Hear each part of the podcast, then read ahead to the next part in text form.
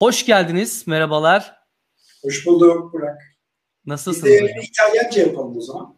Bu arada İtalyanca ana dili gibi kızın. 5 dil biliyor. O yüzden ben Twitch kanalında eğitip dil dersleri verdirmeyi düşünüyorum. İngilizce programlara geçeceğiz yakında. Gerçekten. Maşallah. İstiyorsanız bu dersleri İtalyanca anlatalım hocam. İtalyan erkekleri de dinlesin. Buradan çok çabuk öğreniyorlar. Onların böyle arkada bir beynin arkasında dil kısmı var. Çok gelişmiş oluyor.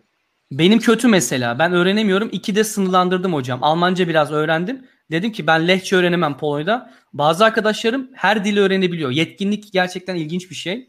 Ama Ee, hocam siz kaç dil biliyorsunuz? İngilizceyi öğrendiğin zaman Almancayı öğrenmek çok zor değil yani. Ama işte bu artikel kısmı biraz zor olabiliyor. Bir gramer kuralı ama dediğiniz gibi kelimeler andırıyor yani. Türkçeyi, Türkçeyi konuşurken gramerli mi kullanıyoruz? Değil. Tabii ki. Tabii ki. Ama slang da olmamalı hocam. Ne bileyim işte böyle bir hani sokak dili de. Şimdi Şey siz mesela bir son çıkan bir şeyi nasıl takip ediyorsunuz? İşte hep İngilizceyle değil mi? İyi bir makale falan. Bir slang dili yok orada. Orada da özel kelimeler var. Sizin alanınıza daha uzman olduğunuz. Mesela ben okusam anlamam onu. Kalıplar var Burak ya. Kalıpları öğrenince zaten e, Gerisi geliyor. Bu bizim son kara tahtamız. Aa son mu? İlk sezonu bitiriyor muyuz hocam o zaman? İlk sezonu bitiriyoruz. 6 tane planlamıştık. Ee, O zaman bu son. bugün e, son kara tahtamız arkadaşlar. Şimdiden Danke schön für alles diyorum hocam. Her şey için teşekkürler. E, yayın sonu zaten konuşuyoruz. Ben sözü tamamen size bırakıyorum. Gayet güzel görünüyor. Sorularımızı yayın esnasında alalım. En son soracağım her zamanki gibi.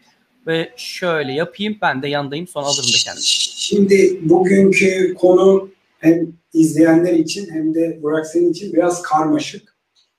Karmaşıklığı şuradan geliyor. Aslında biz de bazı konulara hakim değiliz. Yani biraz sonra bahsedeceğim.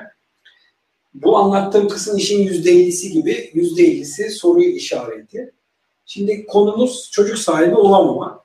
Ee, Bundan bahsedeceğim. Bir de testosteron sistemiyle ilgili de bu özellikle sporcuların dışarıdan aldığı testosteron sisteminden bahsedeceğim. Ee, Şimdi çocuk sahibi olamayan kişiler incelendiğinde yüzde 30-40 erkeklerde yüzde 60-70 bayanlarda.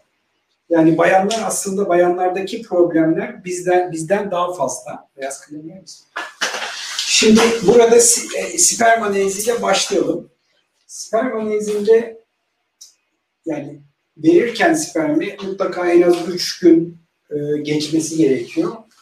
Sayı çok önemli. Şimdi burada hani bir takım makaleler çıkıyor. Kadın erkek e, anlamında acaba kadınlar erkekler kısırlaşıyor mu diye. Evet kadınlar erkekler kısırlaşıyor. Benim asistanlığım zamanında mililitrede yaklaşık 40 milyondu bu sayı. 40 milyondu. Şu anda bu 15'e kadar düştü hatta yeni Guideline'de Avrupa Birliği Guideline'de bunu 12 milyona kadar çekiyorlar şu anda. Yani evet kısırlaşıyoruz. Artık çocuk sahibi olabilme ihtimalimiz düşüyor. Şimdilik görüntü bu.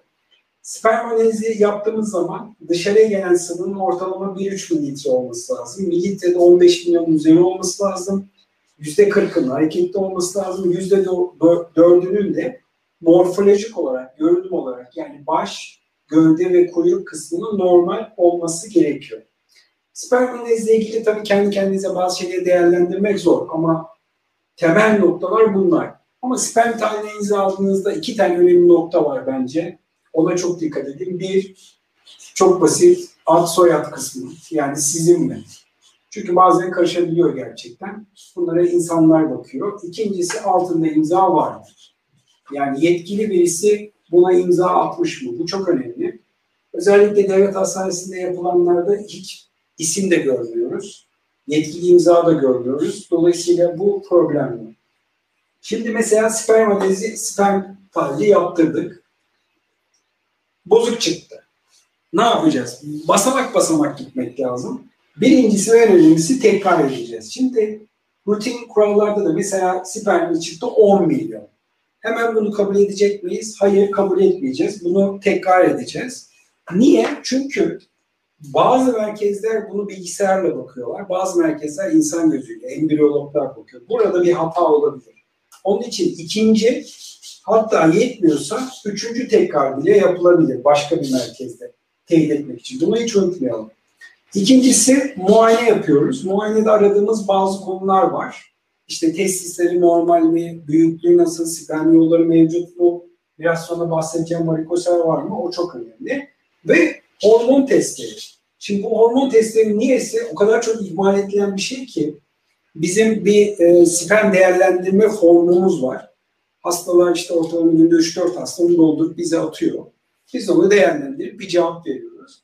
Ben görüyorum yani tekrar yapılmış, muayene yapılmış varikosel tansiyon ama bir hormon testleri yapılmamış. Yani bu sistemi sağlayan, sperm üretimi sağlayan bir hormonal sistem var. Bu hormonal sisteme bakmadan herhangi bir şey söylemek çok doğru değil. Biraz sonra anlatacağım. Hormon testine bakılacak. Genetik testler çok önemli. Özellikle hiç spermi olmayanlara, onlara ki azospermi denir. Yani mililitrede e, sıfır sperm. Dışarıya gelen sperm olmadığı zaman mutlaka genetik testler yapılması lazım. Bu arada tekrar söyleyeyim, bunlarla ilgili hepsinde YouTube kanalında ayrı videolar var. Burak, onları da tekrar söyleyeyim izleyenlere de. Şimdi sperm bozukluğu var ise, tamam, bozuk vesaire bunları yapıyoruz. Neler olabilir? Şimdi biraz önce bahsetmiştim. İşin yüzde 40-50'sini biliyoruz. Geri kalan yüzde 40-50'sini bilmiyoruz. Niye bilmiyoruz? Teknolojimiz ya da bilgimiz şu anda bunun niye olduğuna yetmiyor. Yani biz gelen hastaların yarısında sperm bozukluğu neden var? Açıkçası bilmiyoruz. Bugün için geçerli. Tabii hani bu oran giderek azalıyor. Bazı genetik sorunlar vesaireler saptanıyor. Mesela eskiden cep telefonlarıyla ilgili şey bilinmiyordu. Şimdi biliniyor. Şimdi burada e, ben bu sperm bozukluğu nedenlerini üçe ayırmak istiyorum. Şöyle, e, birincisi değiştirebileceğimiz şeyler, kısmi değiştirebileceğimiz şeyler, bir de değiştiremeyeceğimiz konular. Bakın şurada değiştirebileceğimiz şeyler var.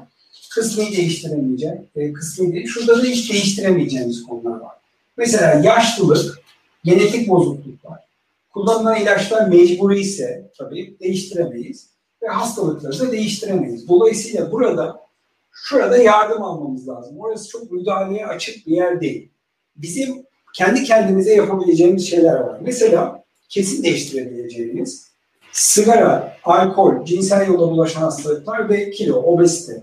Mesela sigara içenlerde normal insanlara göre yüzde 20'ye yakın sperm hareketliliğinde azalma oluyor. Yani mesela bu yüzde 40 ise yüzde 30'lara kadar düşebiliyor. Önce sigarayı bırakmak lazım. Kronik alkolizmde de aynı.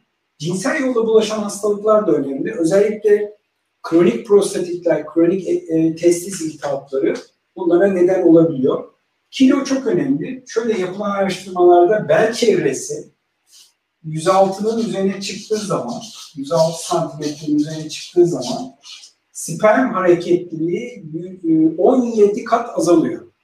Çok ciddi bir oran. Onun için sağlıklı beslenmek ve spor yapmak çok önemli. Bu işte değiştirebileceğimiz kısım.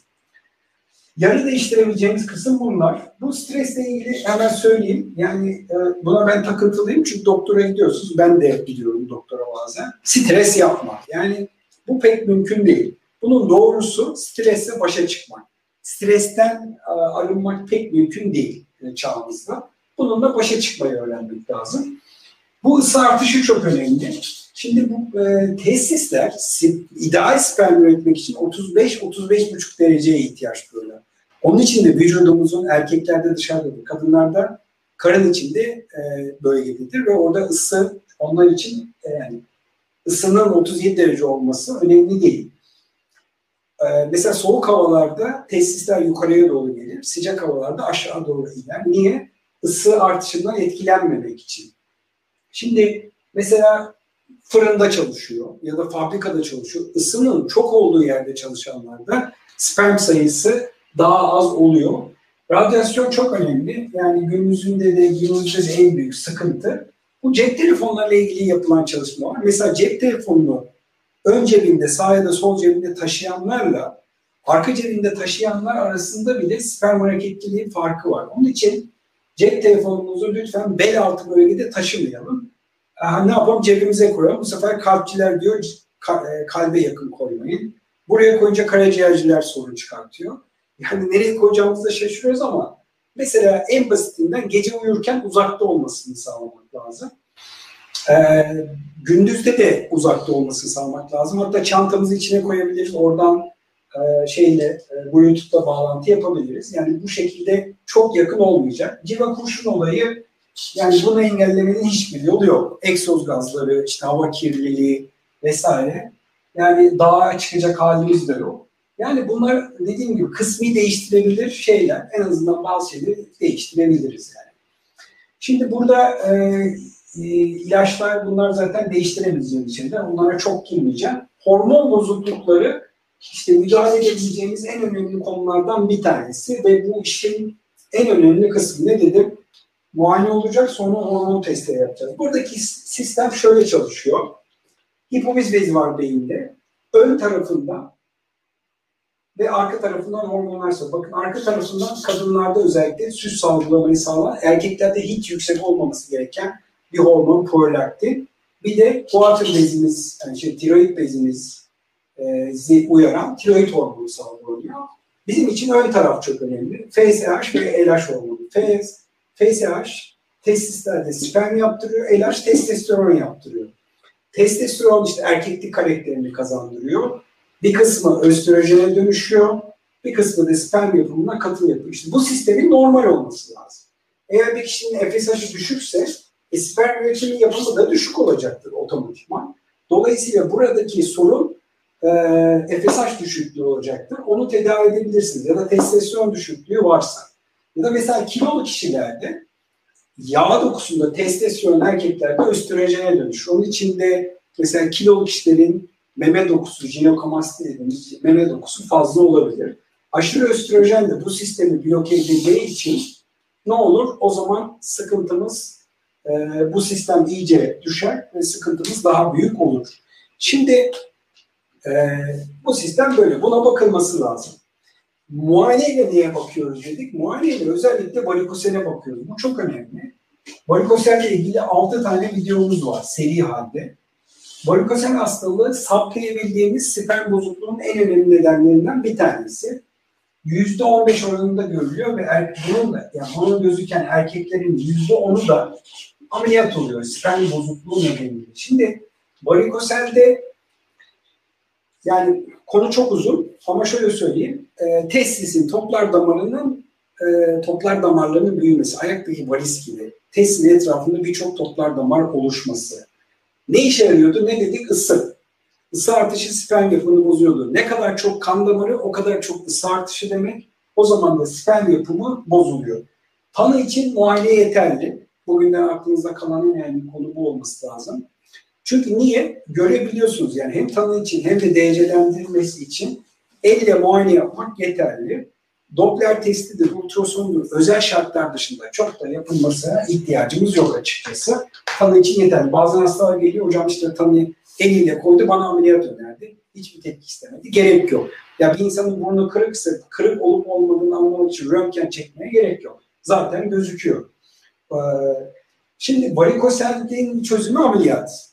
Eğer sperm bozukluğu varsa ameliyat, sperm bozukluğu yoksa takip edilmeli. Bir de sperm bozukluğu varsa direkt ameliyat da yapmamak lazım. Şu sisteme bakmak lazım. Bir adamın sigara içmesini bırakmak lazım. Hastalıklar varsa bunları tedavi etmek lazım. İşte e, mesela kilosu varsa düzeltmesi lazım. Alkolü bırakması lazım. Hormonların normal olması lazım. Yani adamın testosteronu düşükse varikoselde sperm bozukluğu yaptıysa varikoselden ameliyat etmek hemen doğru değil. Önce bunları düzeltmek lazım. Ha bundan hiçbirisinde hepsi düzgün. O zaman varikosel sperm bozukluğu yapıyor diye ameliyat olur. Ağrıdan dolayı, varikosel ağrı da yapılır. Ağrıdan dolayı çok ameliyat yapmıyoruz. Her gün her gün ağrı kesici almak durumunda kalırsa. Yani genel olarak özetleyeceğim bu. Ee, son olarak şundan bahsedeyim. Şimdi bu sporcuların testosteron kullanımı ya da dışarıdan testosteron alımı ile ilgili bununla ilgili ciddi bir tehlike var. Gerçi sadece ülkemizde değil, bütün dünyada var. Ne dedik? Buradan FSH ve ilaç salgılanıyor dedik. Şimdi kalemlerimiz çalışmıyor. Başka kalem verseniz. Ee, testis, sperm yapıyor. Testosteron yapıyor. Bakın. Şimdi dışarıdan testosteron aldığımız zaman eğer sistem normal çalışıyorsa, yani bu sistem çalışan bir sistem ama testosteronda bir miktar düşük. Nedir mesela üst sınırı alt sınırı 350 ya. Diyelim ki 300 çıktı. Ne dedik? Testosteron biraz düşük hemen arttıralım. Dışarıdan testosteron verdiğimizde şöyle bir sıkıntı oluyor. Hocam buyurun. Dışarıdan testosteron verdiğimizde şöyle bir sıkıntı oluyor. Oh, bu da fazla. Bir olmaz. Bugün kalem sıkıntımız var. Testosteron çok fazla olduğu zaman östrojene dönüşüyor. Östrojen de geliyor burayı bloke ediyor. Yani eğer sistem normal çalışırken dışarıdan testosteron verirsek sistemi zaten bloke etmiş oluyoruz. Evet kan halinde testosteron aldığınız için testosteron 900 oluyor.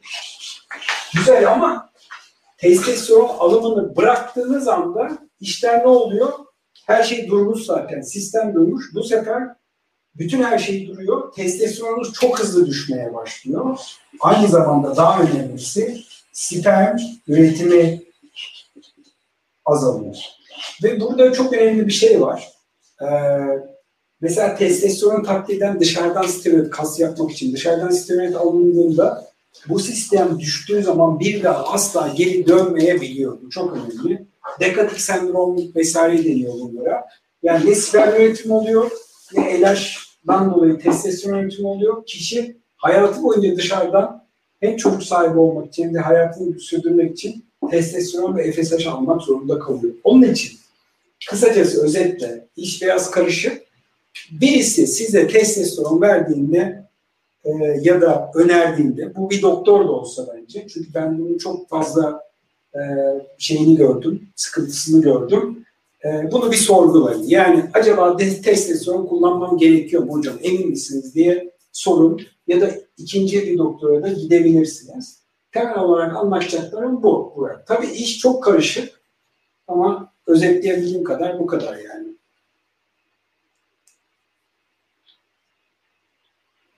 Sesin gelmiyor Burak. Temel olarak zaten hocam çok netti yine. Her şeyi ben anladım anlattınız. Bir soru alacağım ben buradan. Güzel bir soru. Onu almadan önce arkadaşlar bakın sorularınız varsa şimdiden yazın. Anlamadığınız yer varsa mutlaka yazın. Daha sonra tekrardan soramam yayını bitirirken. Şimdi hocam evet sorular gelmeye başladı. Güzel. Şimdi bu sağ tarafta e, sperm bozukluğu dedik. İşte bilinen sebeplerden bahsettik. Bilinmeyenlerden az çok tahminlerden bahsettik. İşte bu radyasyon, ısı etkisi. Onun dışında hocam ben şunu anlayamadım. Sperm bozukluğundaki kasıt spermin sayısı mı, şekli mi? Yoksa... Fark etmez.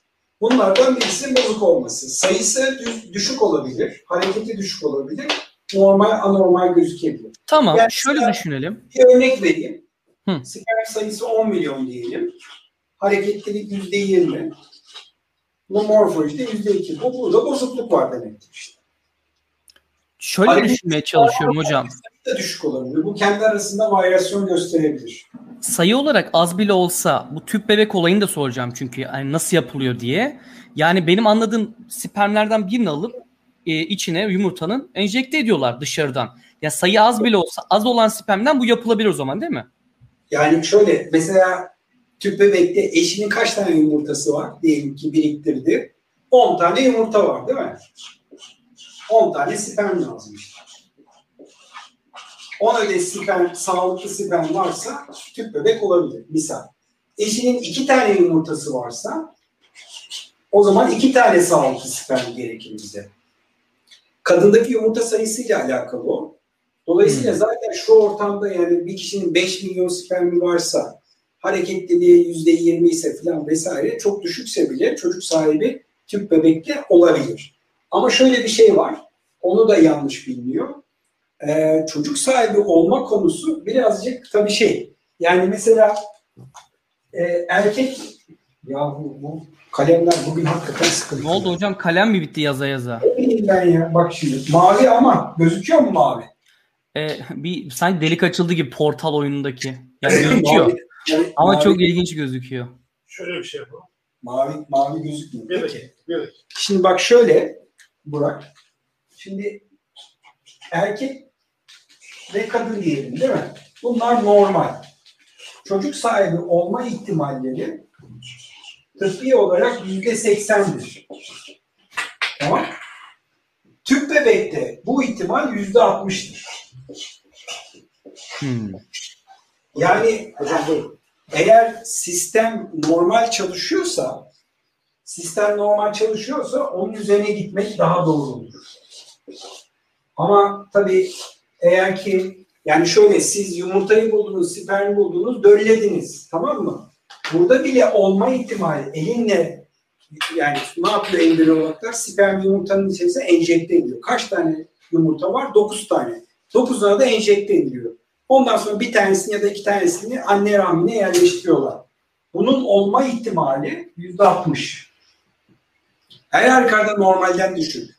Onun için önce eğer normale yakın bir sperm sonucu varsa, eşi de normalse bunları ekarte ettikten sonra tüp bebeğe gitmek daha doğru.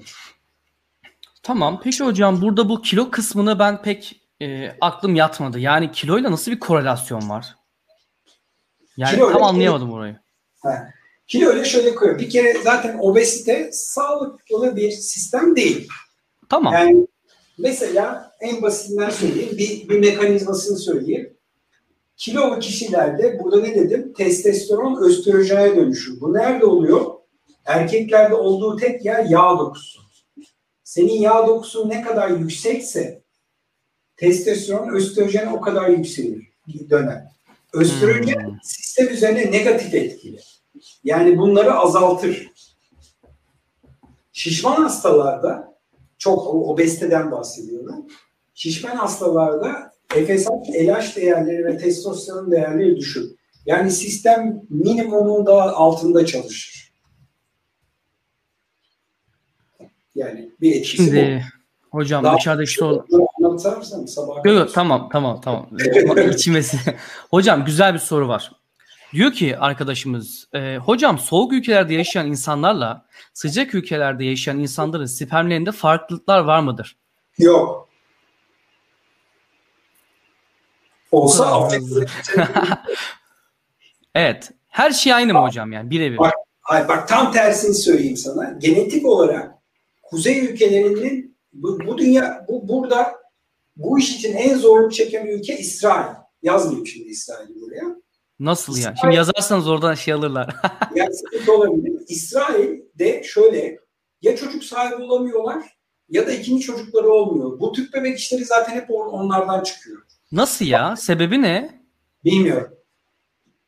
Ciddi misiniz hocam? Böyle bir ya bir çalışma falan mı var yani ortada ve böyle bir şey çıkmış ya da Yok olmuyor işte. Yani bu tüp bebeği bulan onlar zaten.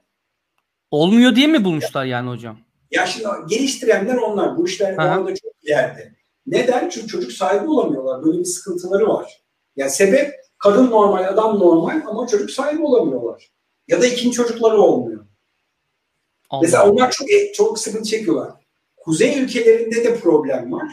Zaten çok çocuk istemiyorlar ama çocuk sahibi. Ama zaten dünyada, bütün dünyada aynı sorun var. Bak bu e, rakamlar düşüyor. Kadınların menopoz yaşı eskiden 50 küsurdu. 35'lere 40'lara kadar düştü. Yani artık yumurta üretmeleri sıkıntılı. Erkeklerde sperm sıkıntılı. Zaten bakarsanız da etrafınızda insanlar şöyle bir etrafına baksın tüp bebek sayısı da çoğaldı. Bunun e, evrimsel bir sebebi mi var ya da yediğimiz içtiğimiz İşte mi bu etki faktörler? Yani şöyle diyelim bak mesela örnek vereyim. Sperm sayısı 50 milyon olan bir erkeğin yumurtası yumurta sayısı orada anlık 12 tane olan birisinin ihtimali mi daha fazla? Hı. Sperm sayısı 10 milyon olan yumurta sayısı 6, 3 olan birisinin mi ihtimali fazla? Yani. Yok. Peki Yumurtada- peki hocam. Şimdi şöyle olsa hangisi fazla olurdu? E, 50 milyona 12 yumurta, 10 milyona 12 yumurta. gene düşük ihtimal. Hmm. Yani şimdi burada mesela şuradaki ihtimal yüzde seksen ya atıyorum. Buradaki ihtimal yüzde otuz. Sanırım Senin yumurtayı bölüyoruz sperm sayısına oranı bulurken. O tarz bir şey yani kaba taslak. Hayır söyleyeyim. ölmüyorsun canım öyle bir şey yapmıyorsun bırak. Nereden çıkardın öyle bir şey yani şöyle şimdi sperm boşalacak ya adam Evet. boşaldı. Vajinaya, vajinadan rahime geçecek. Rahimden kanallara geçecek. Yumurtayı dölleyecek. Tamam mı? Yani şimdi onu nasıl çizeyim sana? Şunu da düşünüyorum hocam. O zaman püskürtme hızı önemli. Pozisyon önemli bunlarda. Rahime ulaşması için öncelikle. Sadece gözümde canlandırmaya çalışıyorum hocam. Alanım değil ya yanlış anlamayın. Yani bilmediğim bir konu. Estağfurullah. Şimdi onunla ilgili YouTube kanalında videom var. Mesela şey soruyorlar. Kadınlar hamilelik zamanında ne kadar yatakta kalayım? Mesela. Oradan da şöyle çıkıyor. Hızlı hareket eden sperm e, dakikada 4 milimetre gidiyor. Gide, gideceği yer 10 santim civarı. Hmm. Yani dakikada 4 milimetre 0,4 santimse 10 santimi 25 dakikada gider. Yani 25 dakikada hızlı ileri giden bir sperm yumurtaya ulaşabilir eğer yumurta varsa. Yoksa da o bölgede bekler. Yani ne diyoruz? Yatakta eğer eğer kımıldamak istemiyorsan yatakta 25 dakika yatabilirsin ya da yarım saat. Onun mantığı bu. Onun için de Şimdi anladım. mesela hareketli diyoruz ya hızlı hareketli olursa ne kadar çok olursa kadar hareketli. Yavaş hareketli dediğin zaman 1 milimetre gidiyor. 1 milimetrelik o, bu yolu o zaman 100 dakikada gidecek. Evet evet. Ama giderken de tabii öyle e, eli kolunu sallaya sallaya gidemiyor. Vajinal Kayıplar sıvılar- olacak yolda. vajinal, sıvı, vajinal sıvılar ona karşı geliyor filan bir sürü sistem var. Yani ne kadar hızlı gidersin o kadar iyi yere. Çok iyi hocam. Bekliyor. Ne kadar bekliyor? Orada 24-72 saat yaşayabilir. Rahim bölgesinde. Aa. Ee, ve orada 24-72 saat kalabilir. Yumurta düştüğü an dölleyebilir. Yumurta yoksa. Yumurta varsa direkt döllemeye gider. Ama zaten bir tane yumurta dölleyebilir ya da iki tane, üç tane. Çünkü şu yumurta ya sperm buraya girdiği zaman sadece başı girer. Sperm başını alınca yumurtanın etrafında çok hızlı bir kalkan tabakası oluşur. Başka spermlerin içine girmesini engeller. Diğerleri çarpar, geri döner. Ama bu çok ileri bir şey oldu ya. Düzey Ama çok güzel ya şey yapması. Ne da- giriyorum detaya da. Tamam soruları alayım hocam. Bu çok ileri. Mes- Mesela şunu ben merak ediyorum. Şimdi ben kısır mıyım değil miyim? Nasıl anlayabilirim? Sperm tahlili yaptırırsın. Heh, bunu yaptırmamız lazım değil mi? Yani. Bir de şöyle bir şey var hocam. Sperm sayısı erkeklerde sınırlıdır. Hani mastürbasyon yapmıştık ya. Mastürbasyon yapıp azaltmayın. Bu doğru mu aslında? Sperm yumurtada kök hücreden üret- üretilmeye başlarken 13 aşamadan geçer. Sıfırdan 13'e kadar. Şuna kök hücre diyoruz değil mi? Evet evet. Bu süre olgunlaşıncaya kadar geçen süre 72 gündür. Tamam. Kişiden kişiye değişir. Bu 65'e düşebilir, 80'e düşebilir. Senin boşalma derecenle bu değişmez. Yani her günde boşalsan, yılda bir de boşalsan sperm bu kadar sürede üretilir. Bunu hızlandıramazsın, yavaşlatamazsın da. Dolayısıyla bu kök hücrelerin ne zaman biteceğini bilemeyiz. Kiminde 40 yaşında biter, kimisinde 80'de biter, bilemezsin. Tamamdır hocam. Yani orada şöyle bir videom vardı. Mastürbasyonla her gün mastürbasyonla sperm biter mi? Bitmez. Her gün mastürbasyona ben her gün boşalırsan diyelim tamam mı? Her gün boşalırsan bir süre sonra e, boş yani, yani sperm gelmez. Yani Ama üretim devam eder arka planda. Olay o Üretim- zaten. üretim devam eder ayrı. Şimdi depo gibi düşün. Şimdi fabrika var bir de depo var. O depoda belli sayıda sperm var. Diyelim ki 300 milyon. Sen boşaldın ilk boşaldı 50 milyonu attın. Bir Altı daha kere boşaldın toplamda, 50 evet. attın. Bir daha boşalttın 6 defaya kadar idare eder. Altıncıdan sonra o depo boş olduğu için artık sperm gelmez. İşte bu boşalmalar sırasında her gün arkadan takviye geliyor mu? Kaba tabirle. Yoksa Geliyor da 72 gün onun, ha, onun bir şeyi var. Bir, e, yani hız, hızlı sen çok vardır. boşaldın diye hızlanmaz yani. Tamam şimdi Sen anladım hiç hocam. boşalmıyorsun diye de yavaşlamaz. Sensör yok yani orada. Sensör yani o manada sensör yok. Ama iyi ki de öyle bir şey yok. Çünkü o zaman ne olur? Gençken de o 20 yaşında spermler kök hücreler bitebilir yani. Hmm, koruma olarak mantıklı. Yani Peki o- hocam O sistem kafası yani kendi bildiğine göre çalışır. bir soru Senin- Doğukan'dan. Özür dilerim hocam. Ses geç geliyor araya girmiş gibi oluyorum. Siz söyleyin Öyle. hocam. Yok yok. Yani senin boşalmana, boşalma miktarına bağlı değil üretim. Tamamdır. Doğukan demiş ki sperm bozukluğu ile vücut gelişimi ya da geliştirenlerde herhalde o şeyleri söylüyor kullanılan şeyler arasında bir bağlantı var mıdır? E işte bu anlattım ya steroid kullanımı Heh, yani onlar biliyorsun steroid kürleri yapıyorlar testosteron kürleri. Ha işte testosteron artar ama sistem bloke olur. Sperm üretimi düşebilir. Ve çok önemlisi bu geri de dönmeyebilir. Bazen şey diyorlar. Ya testosteron kürü yaparım tamam. Bir de onların geri dönüş protokolleri var. Yani bir de yani bir anlamsız bir şey yaptım daha anlamsız bir şey yapıyorlar. Geri dönüş protokolünde de östrojeni bloke ediyorlar. Östrojenin buradaki etkisi bu. Dönmeyebilir ama. Dönmeyen çok kişi var. Yani o riski alınmaz. Yani sen steroid aldın sonra ben e, geri dönüş protokolü yapacağım, geri döneceğim dönmeyebilir. Dönmeyen bir sürü insan var. O riske girmemek lazım. Ee, bir sorumuz daha var hocam. Altta hemen alıyorum. Bütün bu faktörler sağ, bu bütün bu faktörleri sağlanan, her şey düzgün gözüken ve hala sperm bozukluğu olan bir bireye hastalığın sebebinin tespit edilmesine nasıl yaklaşılabilir? Bilmiyoruz diyeceksin. tamam. Ya dedim ee, ama %50'sini bilmiyoruz zaten. Bak şimdi bunlar yoksa, bunlar yoksa. Bunlar ya şey mi diyoruz hocam? Yap, Adam olmuyor. Soruyor, yapacak bir şey yok. Var diyor. Bitti mi? Benim neyim var diyor. Soruyorsun. Cevap bu. E, cevap bu. Yüzde elli bilmiyoruz yani. Bilmiyorum. Tıp bilmiyor. Çocuk yapamıyor da. Bitti. Ya olmayacak demektir çocuk. Hmm. Zeynep sormuş. Sperm bozukluğu tedavisinin başarı oranı nedir demiş. Güzel bir soru. Sperm bozukluğunun tedavisinin başarı oranı yani hangi konuda? Mesela sperm hareketliliği azsa onu çok güzel tedavi edebiliyoruz. Sperm morfolojisi bozuksa onu tedavi ediyoruz. En çok tedavi edemediğimiz konu azospermi. Yazmadım onu ama hiç spermin gelmemesi. Hiç sperm olmaması. Bu gerçekten çok zor tedavi ediliyor. Azospermi olan hastaların yani dışarıya sperm gelmeyen hastaların yüzde sekseni çocuk sahibi olamıyor maalesef. Ama bir şekilde sperm varsa onu düzeltebilme ihtimalimiz çok yüksek. Tamamdır. Kalemler. Berk Bey'e denk gelmek ilginç oldu demiş efendim. Bugün var varikosel olduğumu öğrendim. Varikosel damarla alakalı olması lazım değil mi? Variste. Va, e, tam olarak neydi hocam varikosel? Varikosel testisin toplar damarlarının büyük olması. Yani geçmiş olsun İhsan hocam. Ayak, ayaktaki varisler gibi. Erkeklerin yüzde on beşinde gözükür. Bunların yüzde onunda da sperm bozukluğu nedeniyle ameliyat olur. Sperm Oo. bozukluğu yoksa ameliyat olmaz. Sperm bozukluğu varsa önce bunlar var mı diye bakılır. Bunlar da yoksa ameliyat olur. Şimdi hocam e, bu arada geçmiş olsun. Damarlar ele gelecek kadar büyük. E, damarların spermleri ıstarak zarar ver, verdiği zarar geçici mi demiş İhsan Bey?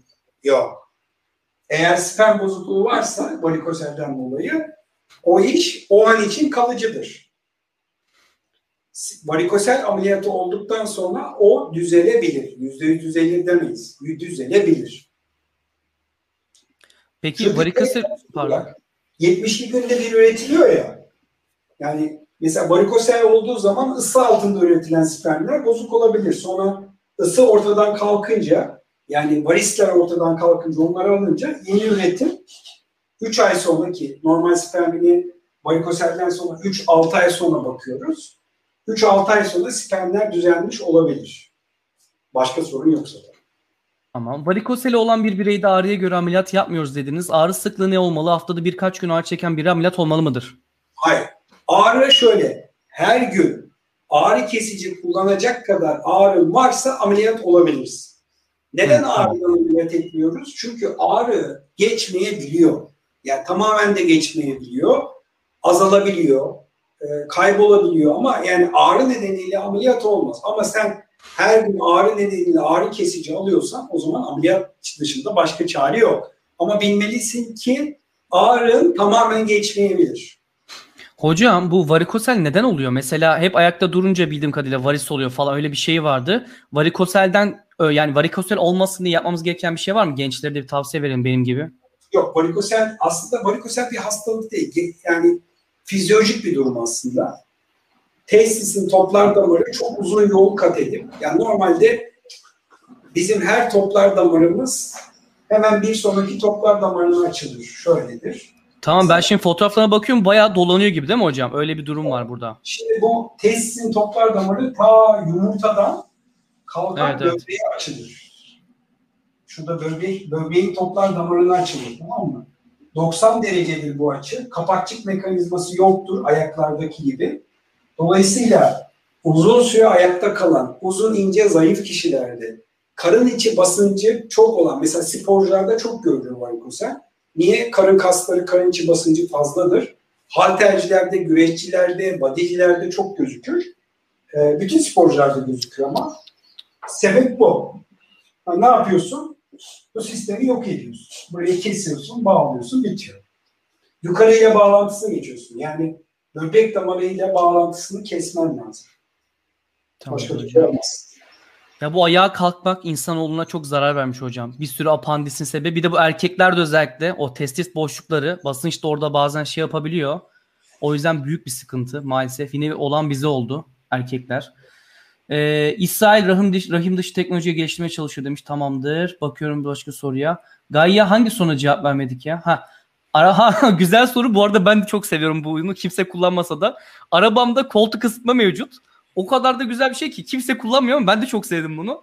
Böyle oturuyoruz alttan da ısıtıyor tabii. Spermlere zarar verebilir mi? Hiç düşünmemiştim bak bunu. Güzel soru. Vermez. Çünkü arabadaki koltuk ısıtmada yani ortamın sıcak olması lazım.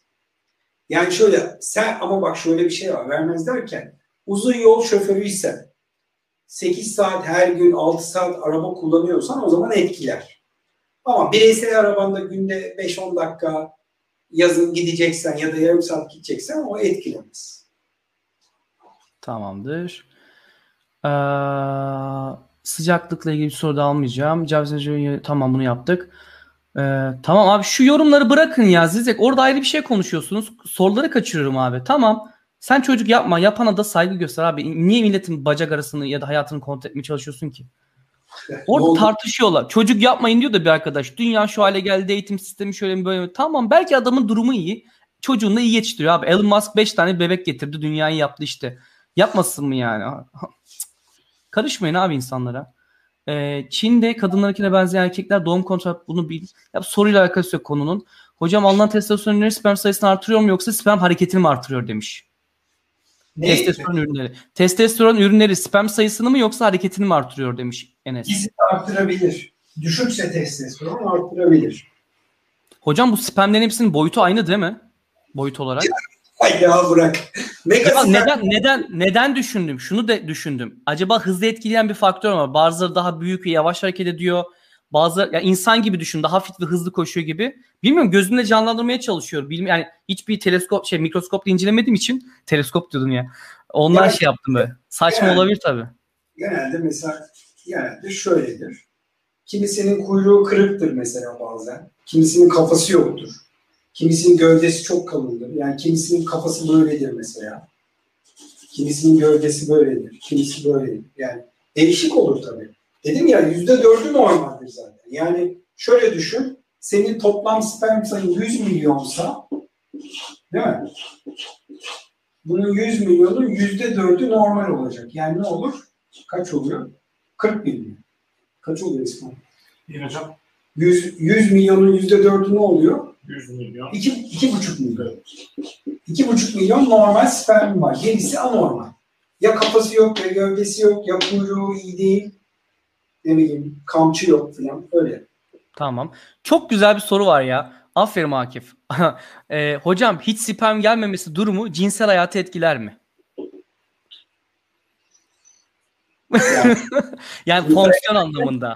Yani adam seks yapıp zevk alacak ama çocuğu da olmayacak. Adam çocuk derdi yok. Yani üreme amaçlı çocuk seks yapmıyor. Zevk amaçlı yapıyor. Yani cinsel fonksiyonları bozuk olur mu spermin gelmemesi yüzünden? şimdi bir kere şöyle dışarıya gelen o sıvıdan bahsediyor sanırım. Dışarıya gelen sıvının yüzde biri ikisi spermdir zaten. Geri kalanı prostat sıvısıdır, diğer bezlerin sıvısıdır. Yani sperm gelmediği zaman kişi anlamaz zaten kolay kolay. Dışarıya sıvı gelir. Ama bahsettiği şey dışarıya hiç sıvı gelmemesi ise o zaman içeriye kaçıyor olabilir. Orgazm hissi başka bir şeydir. Yani yani şöyle söyleyeyim. Tükürürken aldığı zevkle dışarıya çıkan şey farklı şeydir. Yani zevk alır, niye almasın? Yani cinsel olarak zevk alır ama dediğim gibi sperm bozukluğu varsa adamın testosteronu da düşük olabilir. Cinsellikten aldığı haz da olabilir, sertleşme sorunu da olabilir. Tamam. Bak, Peki hocam zayıflıkla sperm bozukluğun bir alakası var mı? Aşırı zayıfmış bir arkadaşımız. Aşırı zayıflık dediğin nedir yani? Yani, yani ben de anlamadım. Anoreksiya derecesinde mi ya da yani... Dikkat gibi bahsediyorsa e, tabii sıkıntı. Yani bunun tam tersi. Ama yani hani biraz zayıfım daha yağım yok falan diyorsan onda bir şey olmaz. Bakmak lazım. Bu nedir abi? Spermin orala boşalması zararlı mıdır orale? Yani ağız mı demek istiyorsun? Ya bu soruyu şöyle soralım hocam. Hakikaten bu belki bilmesi gereken bir soru. Yani böyle yanlış bir soru tarzıyla sormuş ama. Evet, sperm yutulabilir mi? Ben sana sorayım. Bize gelen sorular. Spermler yutulabilir mi? Sperm yüz cildine iyi gelir mi? Bu arada gerçekten saçına falan sürenleri duydum ben. Protein var, efendim saç çıkarıyor, yüzde sür falan. Bu bir mit midir, nedir hocam? Bunu şey yapalım. Buna altyazı girin gençler. Ya bunun, bunun bir bilimsel altyapısı yok yani. Böyle bir şey yok yani. Hani alıp yüze sürmek, ağzının içine boşalmak, saça sürmek böyle bir bilimsel veri yok yani. Bunu yaparsa kişi fantezi. Şeyde soruyorlar mı hocam ya? Yuttum hamile kalır mıyım? Banko geliyordur ya değil mi? Yok. Öyle Sperm yuttum hamile kalır mıyım? O kadar soran olmadı daha valla. Yutunca Sormadılar mı? Kızlar soruyor. soruyor koma girin hocam orada kesin vardır. Her şeyi soruyorlar. Saçma sapan bir site ya. kalmaz. Ee, evet değişik bir soru. Bak. Yutulunca bir zarar verir mi? Vermez. Şimdi arkadaşım biri boşalma basıncını ölçmüş galiba. Diyor ki ergenlikte mastürbasyon sırasında 1.1-2 metre ilerlerdi. Şimdi 5-10. Hah bak bu aslında şöyle güzel bir soru. Yani ben az önce onu demeye çalıştım. Çok uzağa boşalınca ya da bazen çok uzağa gitmiyor. Bu basınçla alakalı bir şey. Sperm sayısıyla bir bağıntısı mı var bunun? Yoksa Hayır. neyle alakası var? Uyarılmayla alakalı. Neyle hocam? Uyarılmayla. Hmm. Yani şöyle örnek vereyim. Karnın aç. Önünde bir çikolata var. Daha yemeden ağzın sulanmaya başladı. Yedin iyice sulandı. O sırada tükürdün. Attığına bak. Bir de sabah uyandın yani şey, ya da top karnındasın. Çikolata var. Hemen aldın. Yalancıktan yedin. O sırada tükürdüğüne bak. Yani uyarı çok önemli. Şimdi şöyle eğer uyarı fazlaysa mesela uyarı fazlaysa tamam mı? Ee, kişide ve hani böyle boşalma isteği gelir durur, boşalma isteği gelir durur bu şekilde olursa yani boşalmayı durdurma şeklinde olursa sonrasında ciddi derecede sıvı gelir. Gelen çok fazla sperm olmaz. Gelen sperm değişmez zaten. Sıvı değişir. Hmm. Yani o da prostat, anladım. Prostat sıvı falan değişir. O dışarıya gelen fazla miktar sperm değildir aslında. Tamam hocam. Ee, abi Doğukan çok kişi yani mesela az önceki arkadaşın boyum 55 183 santim bu normal midir? Yani evet hoca şunu demesi bekliyorsun Doğukan biraz mantık düşün dostum be. E normal değil şey gidip test yaptır abi bu kadar basit. Değil mi hocam? Yani bunu oradan söyleyebilir bilemeyiz yani. Şu boy şu şey. Ya bu az önce hani zayıfım bir arkadaş diyordu ya spam bozukluğu andır. Abi gidip test yaptırması lazım. Yani boy kilo verilerek böyle bir ne sonuç çıkacağını sanmıyorum aslında. Ya e, arkadaşlar bir soru da var. Sperm mikroskop ile incelenebilir mi hocam demiş. Herhalde inceleyecek bir arkadaş. Orkun hocam. Güzel soru. Mikroskopla incelenir tabii. Zaten mikroskopla bakılıyor. Ama onların özel elektron mikroskopları var. Yani sperm dediğin yapı böyle normal ev tipi mikroskopla görülecek bir şey değil yani. Peki hocam çok güzel bir soru daha var. X kromozomu taşıyan spermin daha yavaş olduğu söylenir. Doğru yanlış bilmiyorum iddia. Y kromozomu taşıyan sperme göre demiş. Ama ne kadar doğru bilemedim. Böyle bir şey var mı? Kromozom ama şöyle olabilir. Yani yarım gibi görünüyor ya şeyde de. Hani hafif diye mi acaba? Bilmiyorum ya ben. Erkek dediğin canlı X de taşır, Y de taşır. Tamam. İkisi birlikte gidiyor bir sperm içinde öyle mi hocam? Ayrı ayrı gitmiyor. Ayrı ayrı gitmez gerçi. Hayır ama o DNA aktarımı başka bir şey. X, Y karşıdan da XX gelir. Ben ne demek istediğini anlayamadım aslında Ermex'in. X kromozomu taşıyan spermin daha yavaş olduğu söylenir. Y kromozomu taşıyan sperm olmaz. Bütün spermler e, X, Y, X ve Y taşır. XX taşır. Aynen aynen. Yani o Evet, evet bu burada bir yanlış var. Ben de kafam karıştı. Şimdi sperm bu yumurta. Çünkü bu erkek bu kadın diyelim. Buradan ne olur? %50 erkek olacak, %50 kadın olacak. Yani tabii çaprazlı tabii tabii tabii. Aynen aynen hocam. bir daha X ya da XY ya da XY olacak. Sperm bunu taşır, bunu taşır. Sperm hem X'i taşır hem Y'yi taşır zaten. Tek başına Tamam. X olmaz. Tamamdır. Evet sorularımız bu kadar hocam. Güzel sorular geldi. Benden de bu kadar ya soru olarak. Eklemek istediğiniz aklına takılan bir şey ve birinci sezonumuzu tamamlarken efendim seyircilerimize vermek istediğiniz mesaj bir var mıdır? şey gibi oldu. Yok hiçbir mesaj yok. Sağlıklı kalsınlar. Kendine dikkat etsin yeter. Yani biraz da bilgi sahibi olsun. Hani e, yani kanalları takip etsin. Bazı kanallar var gerçekten çok iyi. Ha onu sorayım. Ta- tavsiye ettiğiniz kendi kanalınız dışında şurası burası var mı hocam? Ya da kitap önerisi, film önerisi.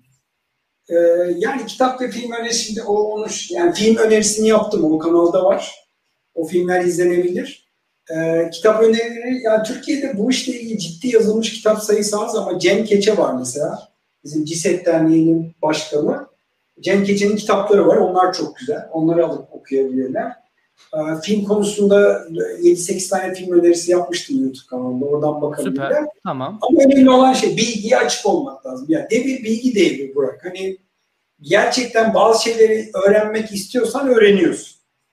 Ben şey diyorum bir konu hakkında bilgin yoksa onu öğrenmek istemiyorsun. Çünkü artık hani şöyle eskiden bilgiye ulaşmak çok zordu. Kütüphaneye gitmen lazımdı orada. Şimdi kütüphane ayağında. Tek tuşla bakıyorsun. Orada bir, bir yani varikoselle ilgili varikosel yazsan yüzlerce şey çıkıyor. bilgi çıkıyor. Cinsellikle ilgili yazsan yüzlerce şey yapıyor. Genç arkadaşlar okumuyorlar. Ama onu anlayabiliyorum. Devir çok okuma devri değil ama en azından videolar izleyip dinlesinler. Bari en azından dinleyip izleme e, yapsınlar. Çünkü görselliğe çok önem veriyorlar yeni jenerasyon. E, ama biz de görsellik sunuyoruz zaten. Hiç olmazsa görsellikle birlikte bilgi sahibi olsunlar. Hocam şu gözümden kaçmıştı güzel bir soruydu. Bu sigarayı bırakalı bir buçuk yıl olmuş arkadaşımızın. Bunun zararı kalıcı mı? Yani bıraktıktan sonra toparlanma düzenli süreci oluyor mu diyor. Normalleşir mi diyor. 6 ay içinde toparlanıyormuş. Altı Medisel ay. öyle. 6 ay. Çok güzel. Sigarayı bıraktıktan sonra 6 ay içerisinde iki döngü geçince yani ne dedik 72 günde bir oluşuyor ya. Yani bir sperm normal olgunlaşıp dışarıya çıkması ortalama 70 gün yapıyor. Yani alt, iki döngü tamamlanınca sigaranın etkileri ortadan azalmaya başlıyor diyelim. Peki hocam son soru bu testis boyutu değişikliklerinin nedenini endokrinolojiye bağlayabilir miyiz? Alakası var mı? Hormonal bozukluk varsa testis boyutu değişebilir tabii. Ama testis Tamam. boyu değişikliğiyle ilgili çok fazla şey var yani. Çocukluktan geçirilen hastalıklar filan. Kaba kulak mesela. Aa Testis evet. Evet evet evet. Sevgiyle kalın, hoşça kalın. Sağ